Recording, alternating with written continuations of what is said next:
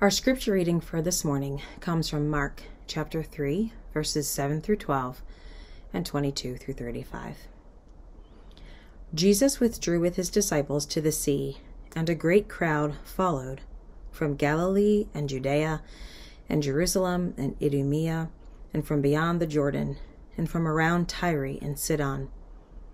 When the great crowd heard all that he was doing, they came to him and he told his disciples to have a boat ready for him because of the crowd, lest they crush him.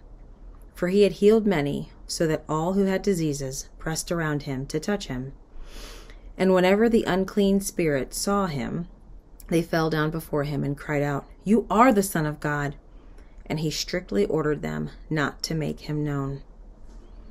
And the scribes who came down from Jerusalem were saying, He is possessed by Beelzebub, and by the prince of demons, he casts out the demons. And he called them to him, and he said to them in parables, How can Satan cast out Satan? If a kingdom is divided against itself, that kingdom cannot stand. And if a house is divided against itself, that house will not be able to stand. And if Satan has risen up against himself and is divided, he cannot stand, but is coming to an end. But no one can enter a strong man's house and plunder his goods, unless he first binds the strong man. Then, indeed, he may plunder his house. Truly I say to you, all sins will be forgiven the children of man, and whatever blasphemes they utter. But whoever blasphemes against the Holy Spirit never has forgiveness, but is guilty of an eternal sin. For they were saying, He has an unclean spirit. And his mother and his brothers came, and standing outside, they sent to him, and called him. And a crowd was sitting around him, and they said to him, Your mother and your brothers are outside, seeking you. And he answered them, Who are my mother and my brothers?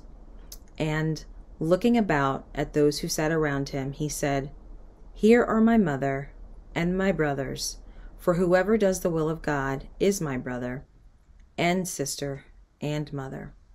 This is the word of the Lord. Thanks be to God.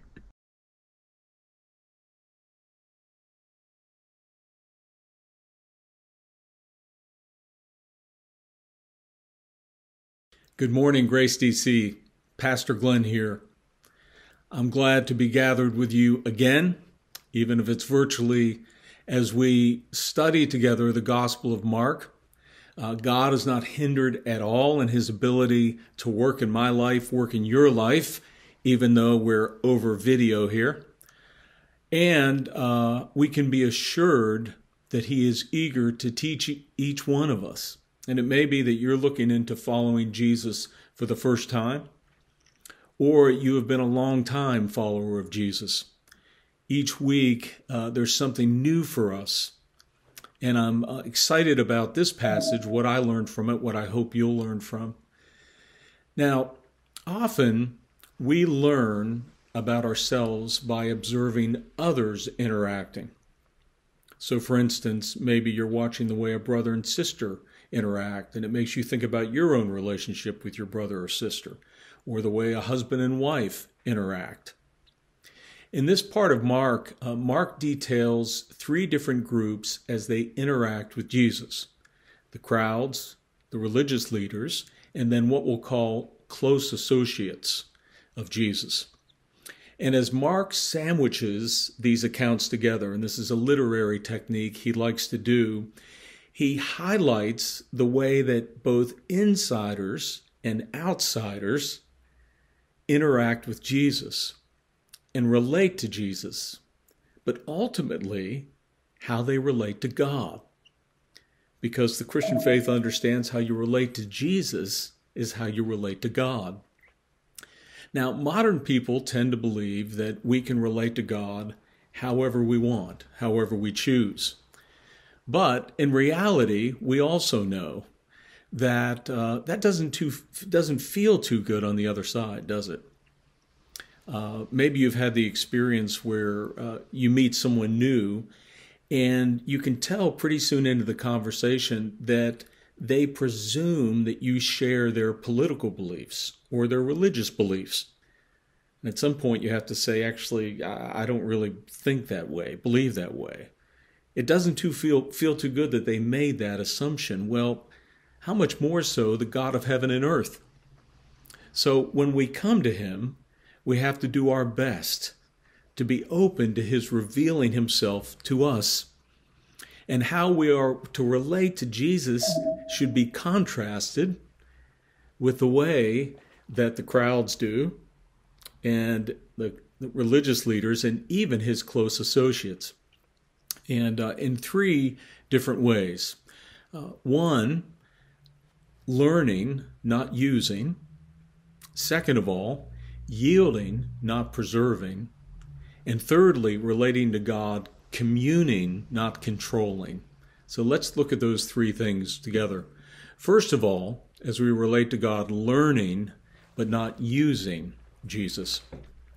Now, as a candidate's popularity rises, oftentimes their opponent will respond by running negative ads. Well, the religious leaders have been trying to do that with respect to Jesus, but either way, his popularity just keeps rising. I mean, it's spreading to the north, it's spreading to the east, even 120 miles to the south, which is no small distance in that day and time, right? But, but despite their efforts, they can't really uh, get a leg up on him in terms of his popularity. And why is he popular?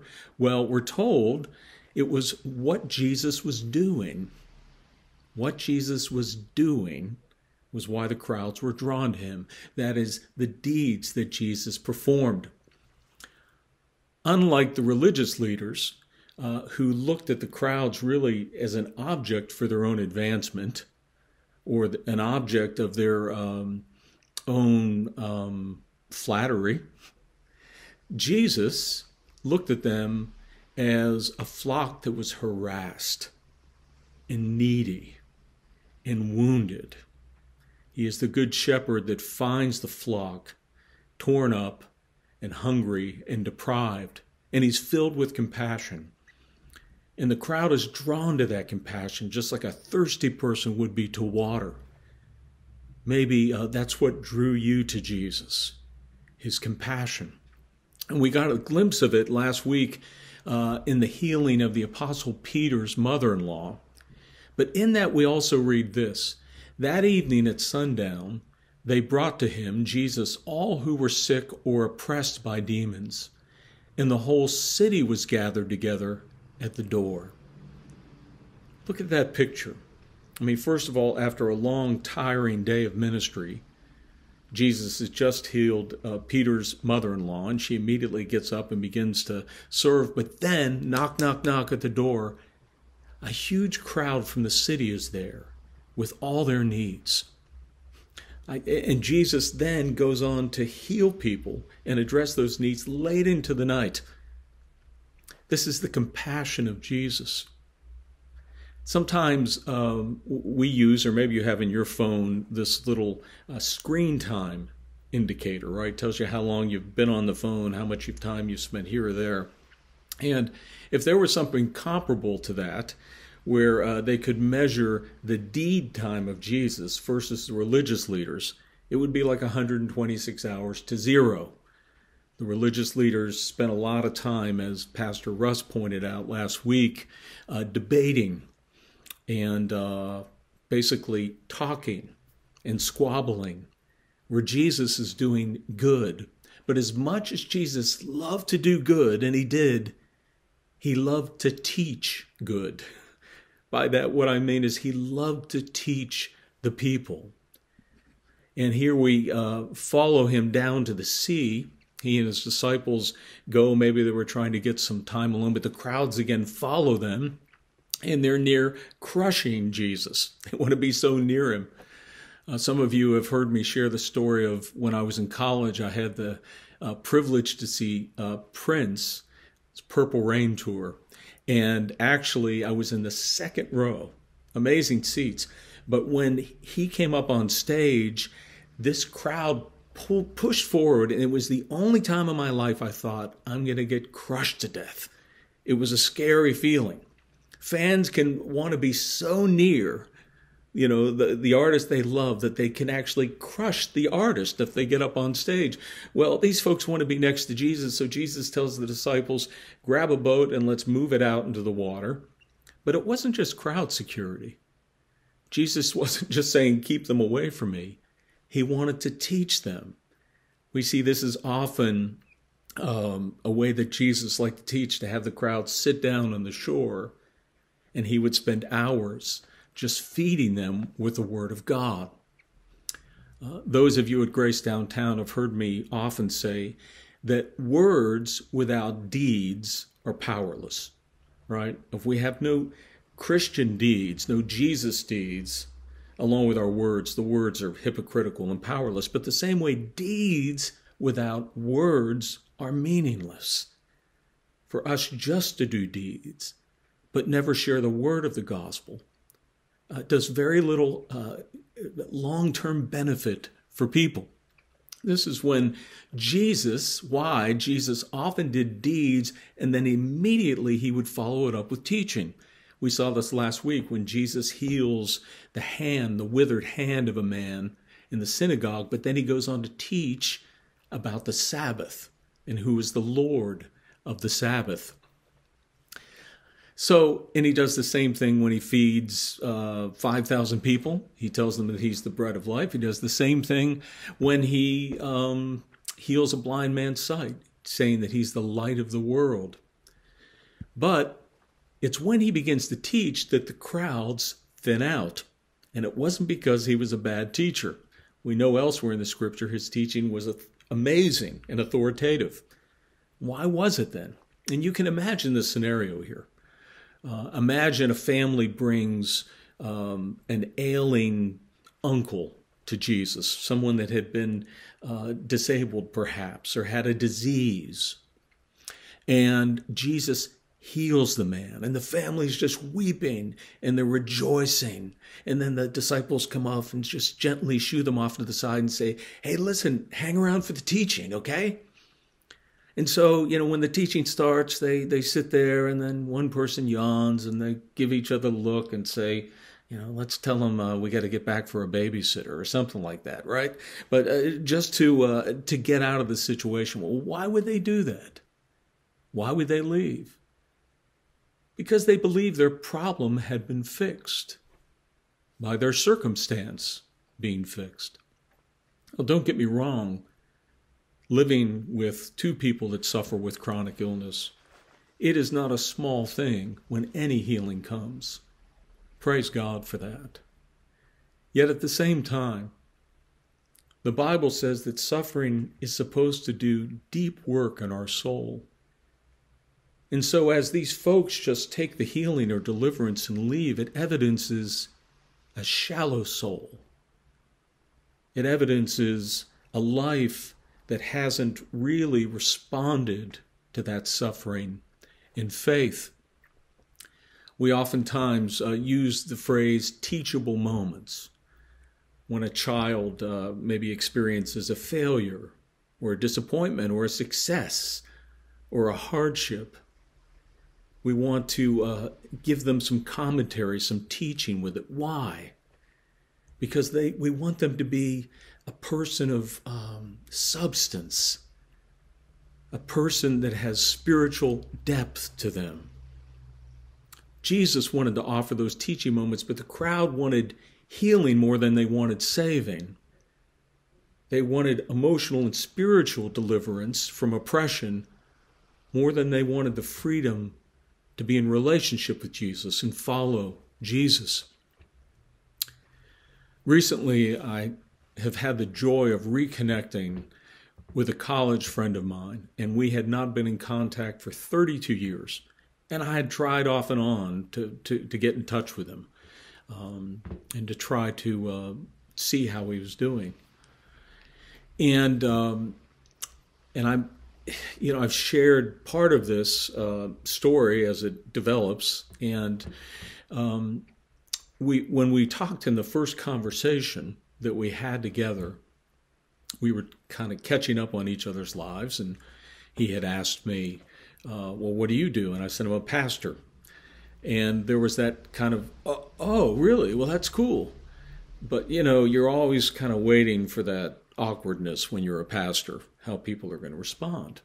Well, it turns out he began to uh, share uh, a bit of his story with me, where he said, uh, You know, when you knew me way back when, even though I had had some experience with the Christian faith growing up in a, my home, I, you know, I ran as far as I away as I could. And really, through the years, was just going down many different paths um, Hinduism, Buddhism, uh, many things, and uh, no belief, or this belief, or that belief. And um, over that time, I uh, married a wonderful woman, and I have two sons that I just love. But about eight years ago, um, I came to the end of myself. Uh, there were just a convergence of trials. And I began to look again at the things that I had studied and believed. And he said, The only thing that offered anything to me was Jesus. And at that point, I was just sort of shocked. I was like, wow, okay. You know, he had uh, come to know Christ in a personal and saving way. But since that time, which is often the case after people become Christians, uh, trials were introduced in his life because God wants to refine us. He takes interest in making us after the moral beauty of his Son. And some of these trials are very severe uh, so severe the, that they took his father's life prematurely. And so uh, we were talking about that and also uh, me committing to praying for him and longing for his healing. But he said, You know what I really long? Uh, I, I spent so many years, 45 years, just living for myself. And now that I know Jesus, I want more years to serve him. I want more years to be an influencer for Him. That's the sort of uh, deep soul work, the teaching moment that Jesus means to do when someone's in the need of healing or deliverance. Jesus loved to do good deeds, but he longed to teach people. And when Jesus is teaching you, He's doing the greatest good to you. He's doing the best good to you. So I want to ask you a question. Uh, do you long to be taught by the Lord as much as you long to be healed or delivered? Do you long to receive the teaching of Jesus as much as you long for Him to fix your life? Now, there's a second reaction we get, and this time uh, it's another outsider. We could say the crowds were the outsider, and this is the religious leader. And here the lesson is yielding to, not preserving. Now, last week, Pastor Russ did a phenomenal job uh, describing for us the mindset of the religious leaders and the way sin had warped their view of righteousness and purity and their own calling, and how uh, Jesus threatened that and they wanted to preserve it. But there's another thing that the religious leaders wanted to preserve, and that was their social supremacy. Just a few chapters up, Mark talks about this, or rather, Mark records Jesus. Jesus says, Beware of the scribes who like to walk around in long robes and like greetings in the marketplaces and have the best seats in the synagogues and the places of honor at feasts, who devour widows' houses and for a pretense make long prayers, they will receive the greater condemnation. Jesus describes the scribes and the Pharisees. Um, he, he, he he lets them know, I, I see what you're doing. They love to be the center of attention. They loved the recognition of their position. They loved the perks. They loved the ease by which they could move in society. They loved the preeminence. They loved the honor. They loved the deference they received. In short, they, they relished and clung to their social power. It's only been in recent years, uh, as I've observed and heard the experiences or paid more attention to the experiences of uh, women I know that are dear women in my life uh, or friends of color, that I've come to get a glimpse into um, the social power that I've enjoyed being a white middle aged male. You know, there's just been a certain ease that I've been able to have in my life, uh, right? A certain expectation. It's been a certain power that I, that I've put false confidence in in my life. Now, for you, it may be different. It may be that you enjoyed you've enjoyed a social power in a friendship circle or in your family, but someone new has entered it. Maybe someone's married into the mix or just a new friend, and they're threatening that social power for you. And it makes you very nervous. It makes you act in ways that you're not proud of. Or it may be even the church, right? Maybe it is there was a certain social power uh, that you and those like you enjoyed in the church. Meaning, you know, I, I, liked it when we all used to like the same songs and we all, um, you know, like the same topics of teaching and preaching or programs. Well, the social power of the religious leaders is slipping away. Uh, Jesus' popularity rising. They're losing their fan base. They're losing their party base. And so they go on the attack going as far as saying that all the healing and deliverance Jesus is doing is actually been done by the hand of the devil. He mentions Beelzebub, and uh, that that we think there's uh, there's not a lot of resource to go from, but it may be a variation on uh, the god of Baal, which appears in the Old Testament. Well, Jesus immediately just uh, exposes the absurdity of that, saying, How can the power of the devil be disarming the devil himself? For those of you that are Harry Potter fans, uh, you, you, might know that uh, Lord Voldemort, right, the Dark Lord, uh, has divided his soul into what are called Horcrux, so he can continue to live and uh, what happens whenever Harry and the gang destroys a horcrux, horcrux and it could be an, an inanimate object like a necklace, or it could be uh, like that snake, that snake that is just a, a bad snake. Um, but when they kill these things, part of Voldemort dies. Well, as Jesus is dethroning these demons and casting out demons, it's weakening Satan. So he says this is absurd that you would say that the two could actually be, you know, uh, working at the same time. And Jesus says that this is him binding the strong man. Uh, he's he does this picture of uh, tying up a, a man, a man that's strong and plundering his house. And Jesus here is the strongest man, right? His ability to bind uh, this dark one.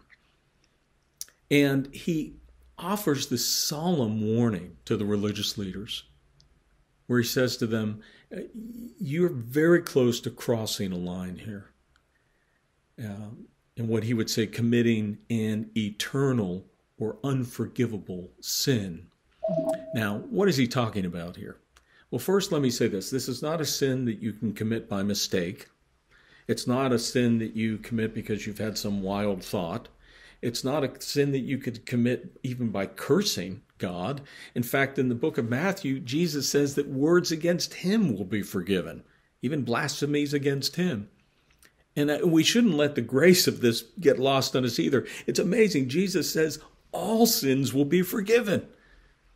Even sins against him. How, how gracious is God? How amazing is God? Think about all the terrible sins of the world. Jesus says all those sins can be forgiven. The one sin he's talking about, though, is the sin of attributing to um, the devil the Holy Spirit's work, or saying, really, um, what the Holy Spirit is doing, the good that he's doing. It's calling good evil, right? But this is this isn't just a, a one-off thing. Just to be clear, you know, this is a sin that is um, knowingly, knowingly intentionally, decidedly, uh, deceptively, continually attributing the work of the devil to the work of the Holy Spirit.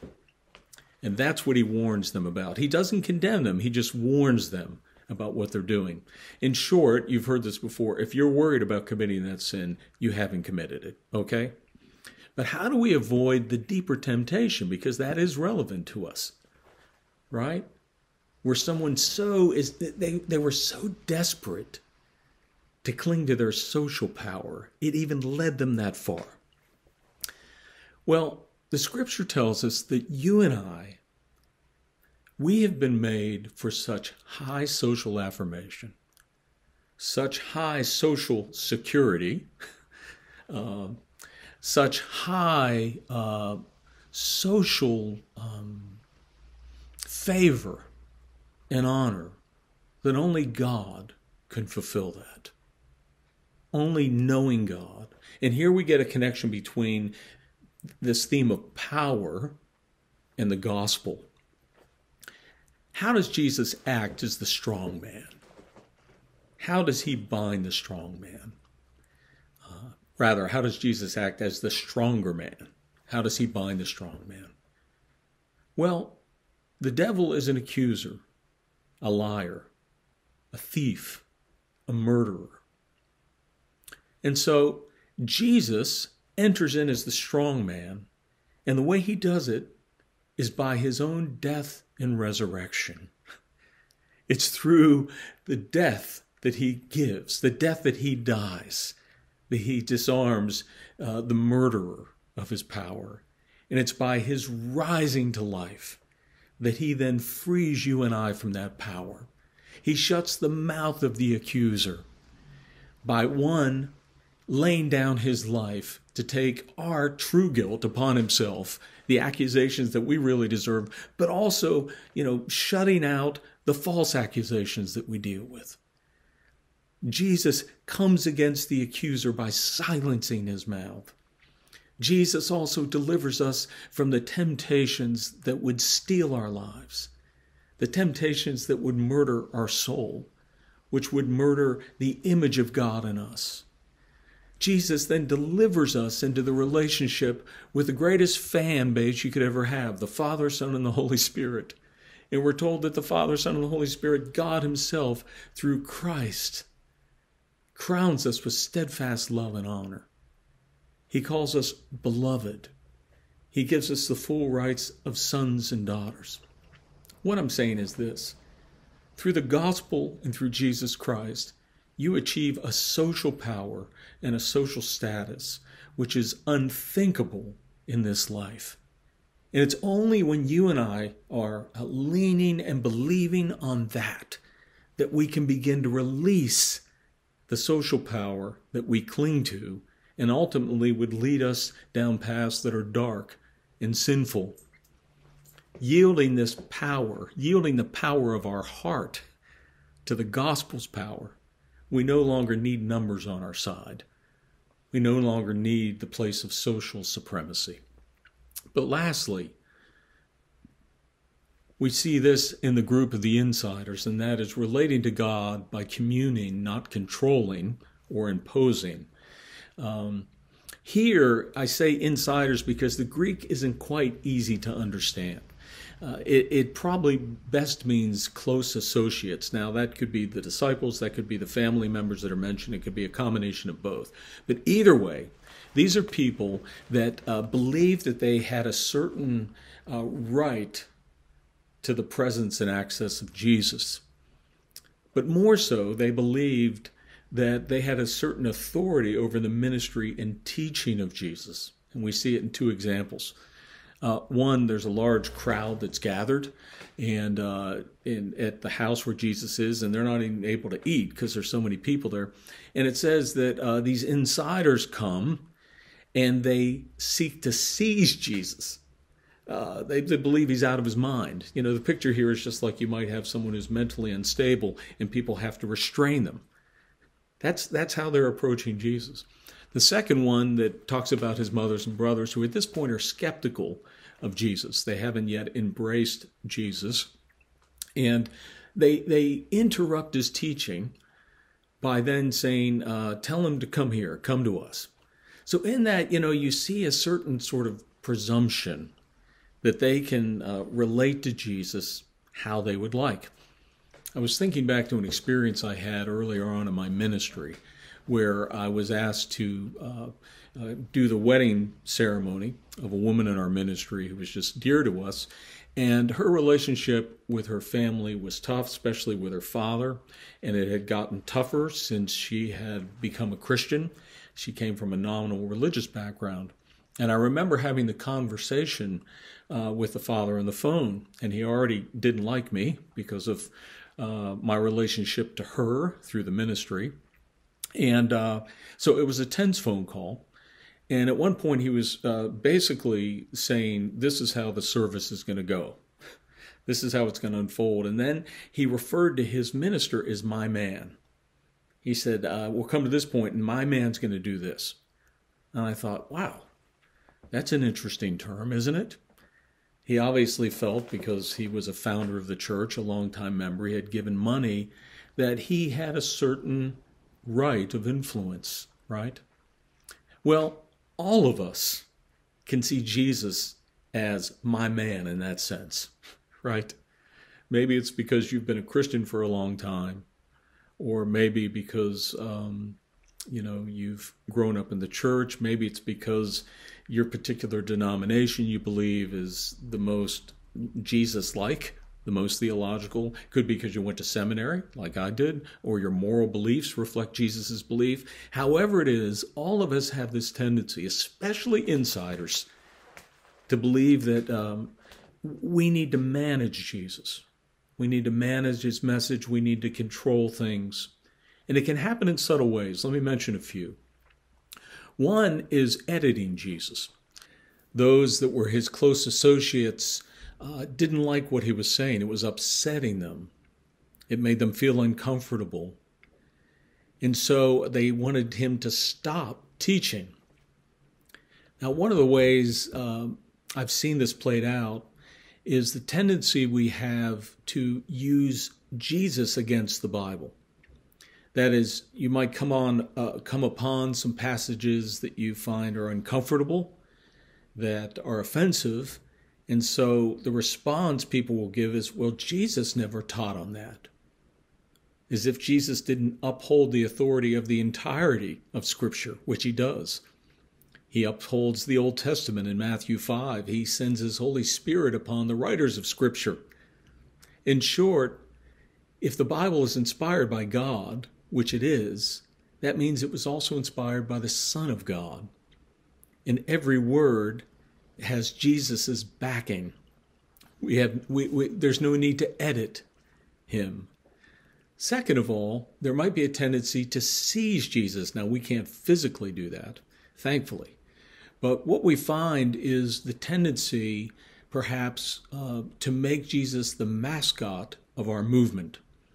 It might be our um, theological movement, our ministry movement, it might be our political movement, whatever it would be, but there's this desire to take Jesus and move him to uh, be the Lord of our will, the Lord of our agenda, the Lord of what we want to accomplish. And of course, uh, Jesus doesn't move that direction.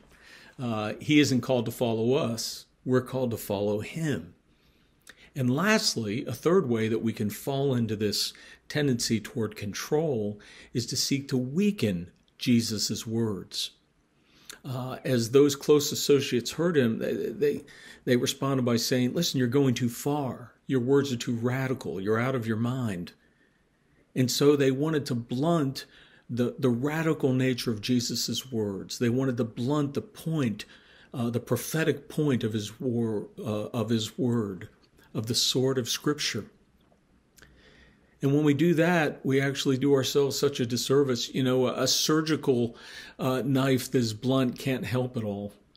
But it's oftentimes it's the scripture as it's pointed, pierces our hearts, and then we find the word of grace to heal us. Now, Jesus understands these tendencies toward control are nothing short of a contest of wills. He uh, contrasts the will of those who sit and uh, do his will what he who he calls his mothers and brothers and sisters, and those that seek to uh, have him do their will. But instead, uh, Jesus calls us to something far better than control, and that is communing with Him. It's impossible to both uh, commune, to be humble and teachable, and also to control. They're mutually exclusive.